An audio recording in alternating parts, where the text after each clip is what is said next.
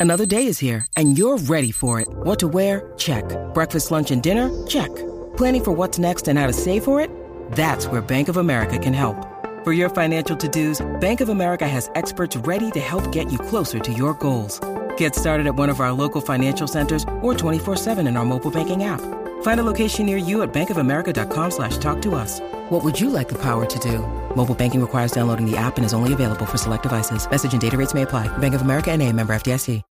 When you need mealtime inspiration, it's worth shopping Kroger, where you'll find over 30,000 mouthwatering choices that excite your inner foodie. And no matter what tasty choice you make, you'll enjoy our everyday low prices, plus extra ways to save, like digital coupons worth over $600 each week. You can also save up to $1 off per gallon at the pump with fuel points. More savings and more inspiring flavors make shopping Kroger worth it every time. Kroger, fresh for everyone. Fuel restrictions apply.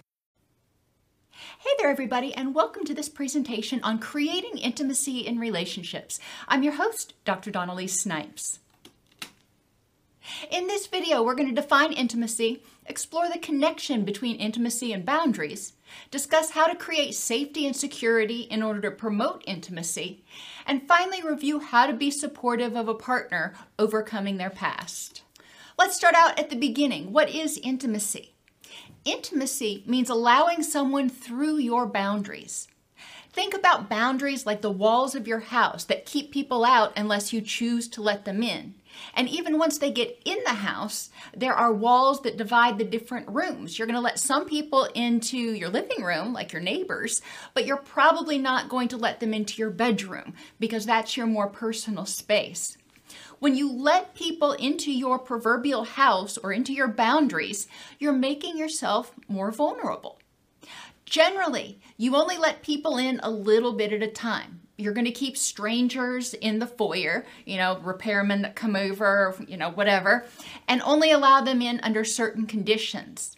However, on the other end of the spectrum, your best friend may be able to come over whenever they want to and may even have a key to your house and you trust them to go anywhere.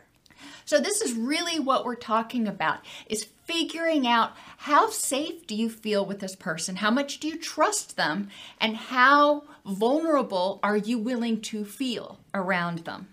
All people have the right to choose who they let in, behaviors they will tolerate, and how long people can stay. Maybe you have a friend that you are, you know, getting to know and you let them into your living room. You know, you you let them in past your outside boundaries. You become a little bit more vulnerable. But once you let them in, you feel like they start taking advantage of you or they're being hypercritical or whatever, and you don't feel comfortable around them anymore. It doesn't mean you have to let them stay inside those boundaries. You can push them back out and go, no, it's better to keep this person at sort of at arm's length. As people prove that they're trustworthy, they're often given increased access. And this can be physical um, intimacy, where you let somebody come physically closer, somebody you don't know, you know, the repairman uh, that comes to your house, you're not going to let them come in and give you a hug. You know, that's just to, would be weird. Um, however, somebody that you know, that might not feel out of the ordinary. So as you get to know and trust someone, you may give them uh, a little bit more latitude or uh, become a little bit more physically intimate. And that doesn't necessarily mean sexual, it means feeling more comfortable to allow a person physically closer. Affectively, affective uh, boundaries are when we share how we feel about something. now, I may share with just about anybody, the coworker, the uh, lady at the register, whomever, um, how I feel about the weather today that is not very intimate. That's not intimate knowledge. I may only share with my best friends, however, uh, how I feel about certain other, you know, things like hot button topics like politics or religion or something else. Um, same thing with cognitively. I may share what I think about things or my perception about, you know, very benign things with people who I have just met or um, who whom I've only known for a short period of time. But I may share my more deeper, intimate thoughts and thoughts about things that are more personal to me with people that I know better, whether they're people that, you know, colleagues that I've worked with for years, or a clinical supervisor, or um, you know, my best friend. Environmentally, our environmental boundaries are our stuff. And again, you're going to let different people have access, more or less, to your stuff. And people who are strangers, you're not going to let have free roam of your house when you're not there. You're not going to let them into like your bedroom where you've got your jewelry and, you know, things that you wouldn't want them rifling through. They're pretty much restricted to the common area and maybe the bathroom. Once you get to know them and trust them, then they start gaining more access to other rooms in your house. Likewise, uh, as far as personal intimacy goes, um, people that as you start to trust them more, you're going to feel more comfortable uh, being around them and letting them be around you. You're not feeling like you've got to get all gussied up for them to come over. You know, if they come over and you're in your sweats and a ponytail, so be it. And relational boundaries. This is who you are friends with. And I may not share a lot with other people about the groups I belong to or the people I'm friends with or the church I go to or whatever. But with my friends, with my close companions, I may share more information about the uh, other people that I hang out with. So it's all a matter of trust. Boundaries um, protect us. And as we start feeling like we can trust a person, we allow them into our uh, into our house. We allow them to become more intimate with us, and we become more intimate with them, allowing them to see parts of us or know parts of us that uh, the average person doesn't see or know. So think about what do you share with anybody? You know, you it might be something you share with a person when you're sitting on the bus going to work. What do you share with your friends? What do you share only with highly trusted people? Maybe this is your pastor or your your grandparents or family. And how do people earn access? you know thinking about how your friendships have, have developed you meet somebody i remember my, my best friend from from college you know we met at school and we would talk at school we figured out we had some similar interests then we figured out we lived in the same apartment complex and we started meeting um, at the pool and we got to know each other a little bit better and then gradually we got to the point where we were inviting each other over to our houses. And eventually we got to the point again where it was no call necessary. Just you need something, show up.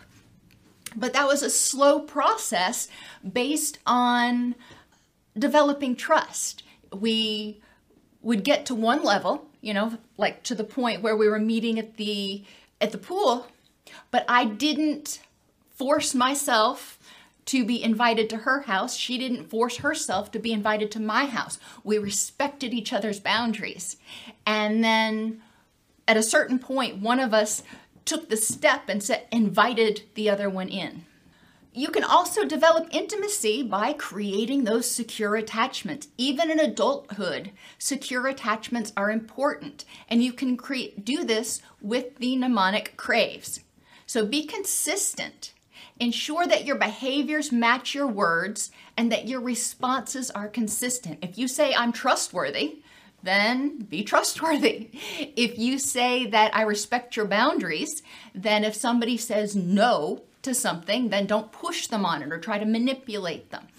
Uh, make sure that your behaviors match your words and that your responses are consistent. If you are um, eager to see somebody, you know, respond eagerly. You know, don't have it be a Jekyll Hyde thing where they're never sure which you is going to show up. Responsiveness. Respond to the person in a way that acknowledges and helps them meet their needs to feel safe and empowered in the moment. If the person is coming to you and they're sharing with you that they're upset about something or they're feeling scared about something, then being responsive, acknowledging how they feel and saying, How can I help you improve the next moment? What do you need from me? That is so important because that responsiveness indicates a willingness to be, be there for the person. Attention.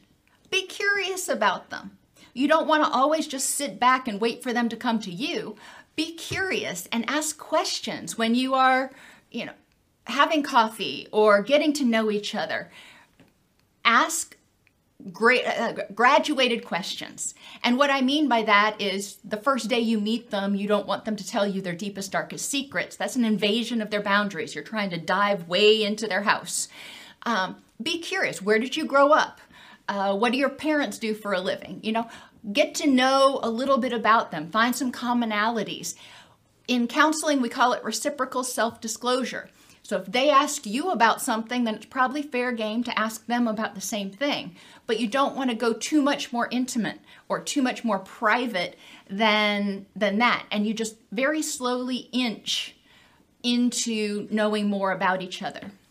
V stands for validation. Acknowledge their feelings and thoughts as val- valid based on their experiences and the information they have. Even if you don't agree, if you've you've gone through the same experience and you're like I don't see what this person's so stressed out about but they are totally stressed out that's okay. And and again with my friend from college she had already gone through her dissertation defense. And so when I was getting ready to go through mine I was freaking out. She had already been through hers and she's looking back at it going oh it's nothing. You know it's it's not a big deal. And I couldn't understand her perspective. However, she validated mine. She's like, I remember being terrified. And let me share with you some things that helped me get through it and that helped me feel less stressed about it. So she acknowledged my feelings and provided me additional information to help me get a different perspective so I could see it a little bit more from her point of view, even though it totally didn't make the anxiety go away. Along with that, avoid toxic positivity, saying, oh, you know, it's no big deal, you'll get through it. That does not acknowledge the person's stress. You know, instead of doing that, Stephanie acknowledged how stressed I was and said, you know, I remember being that stressed. And, you know, it is a really um, anxiety provoking thing. However, you know, you can get through it and you know, I'll be here to support you as much as I can. E stands for encouragement. Encourage intimacy by asking permission and using that reciprocal self disclosure. We want to encourage people to share about themselves. We want to encourage people to be authentic. And when they are, we want to provide um, reinforcement for that. Uh, we want to, and that goes along with support we want to thank them, for example, when they share something with us that we think might have been difficult. We want to thank them for being supportive. We want to thank them for inviting us over to their house.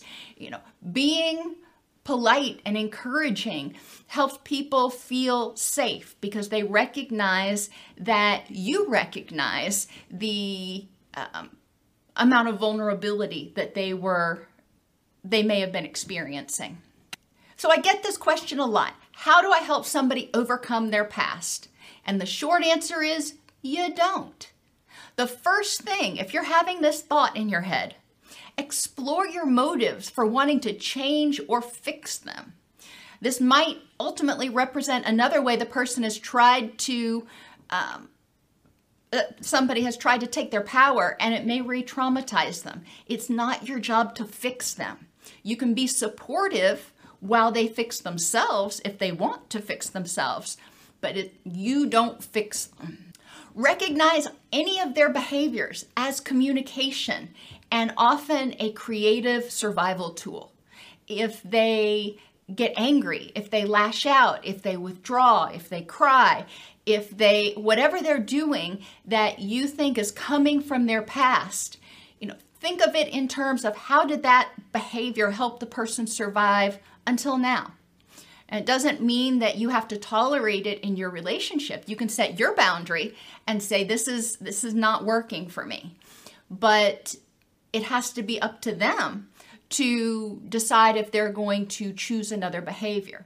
It's also important not to try to overinterpret or overanalyze because that can feel very invasive. If you say, Well, I think you're doing this because of this thing from your past, that can feel very invasive to someone who has experienced trauma. Understand that trauma impacts the whole person down to a neurobiological and sensory level. And recovery from many forms of trauma should only be done with a therapist.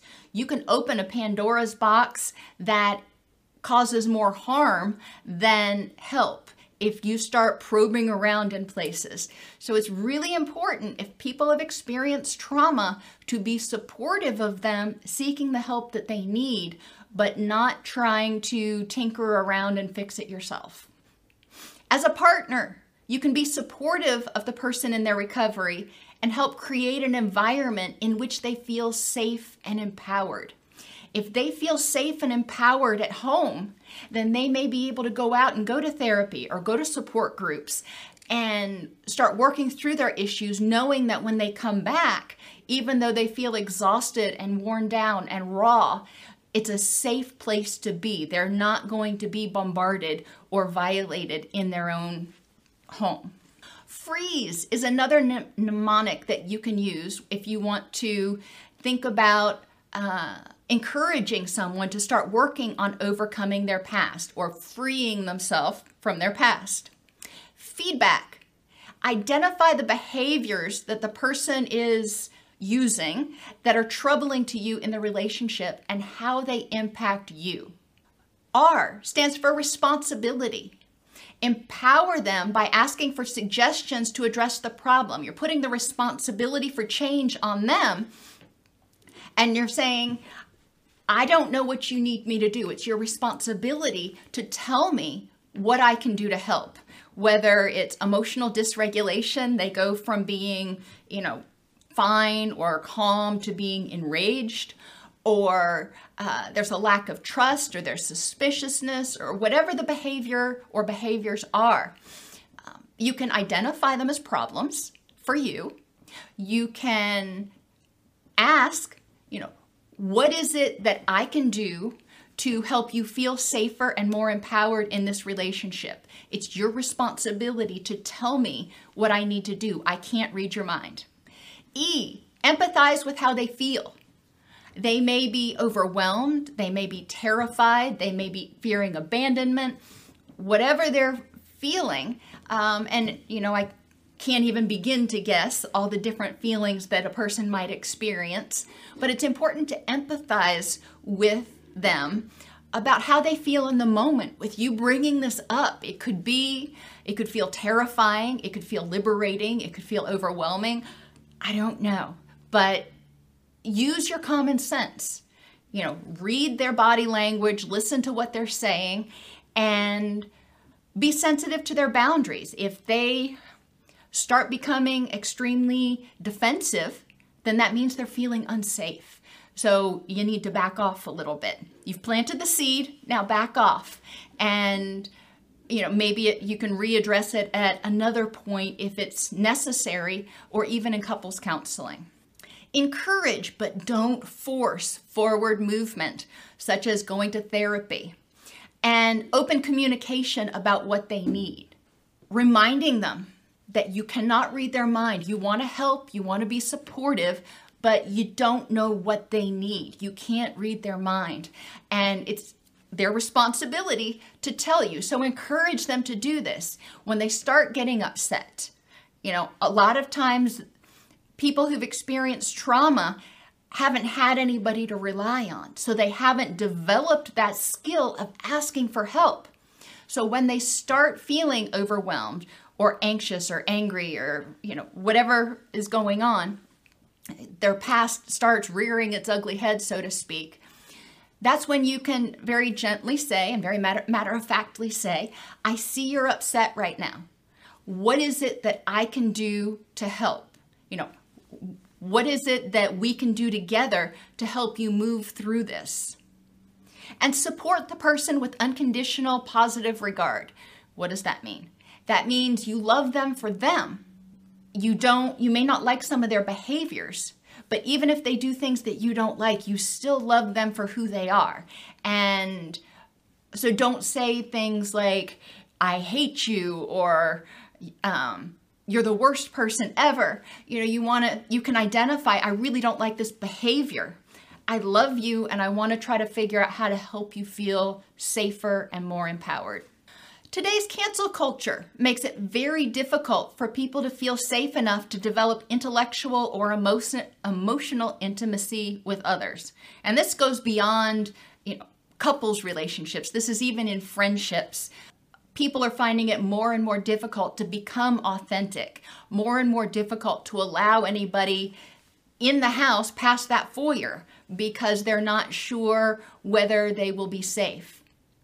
Trauma strips people of their sense of safety and power, and discussing it may make the person feel too vulnerable and unsafe. Remember, developing intimacy is a process to help people feel safe enough to let you into their proverbial house. Remember, we're using the house as a metaphor for boundaries. It's important to create a safe environment, respect their boundaries, and open the door to your home first, which may mean you need to share a little bit about yourself first before you expect them to share anything. You can learn more at docsnipes.com slash YouTube this episode was produced by Mr. Charles Snipes and presented by Dr. Dawn-Elise Snipes. They can be reached by email at support at docsnipes.com.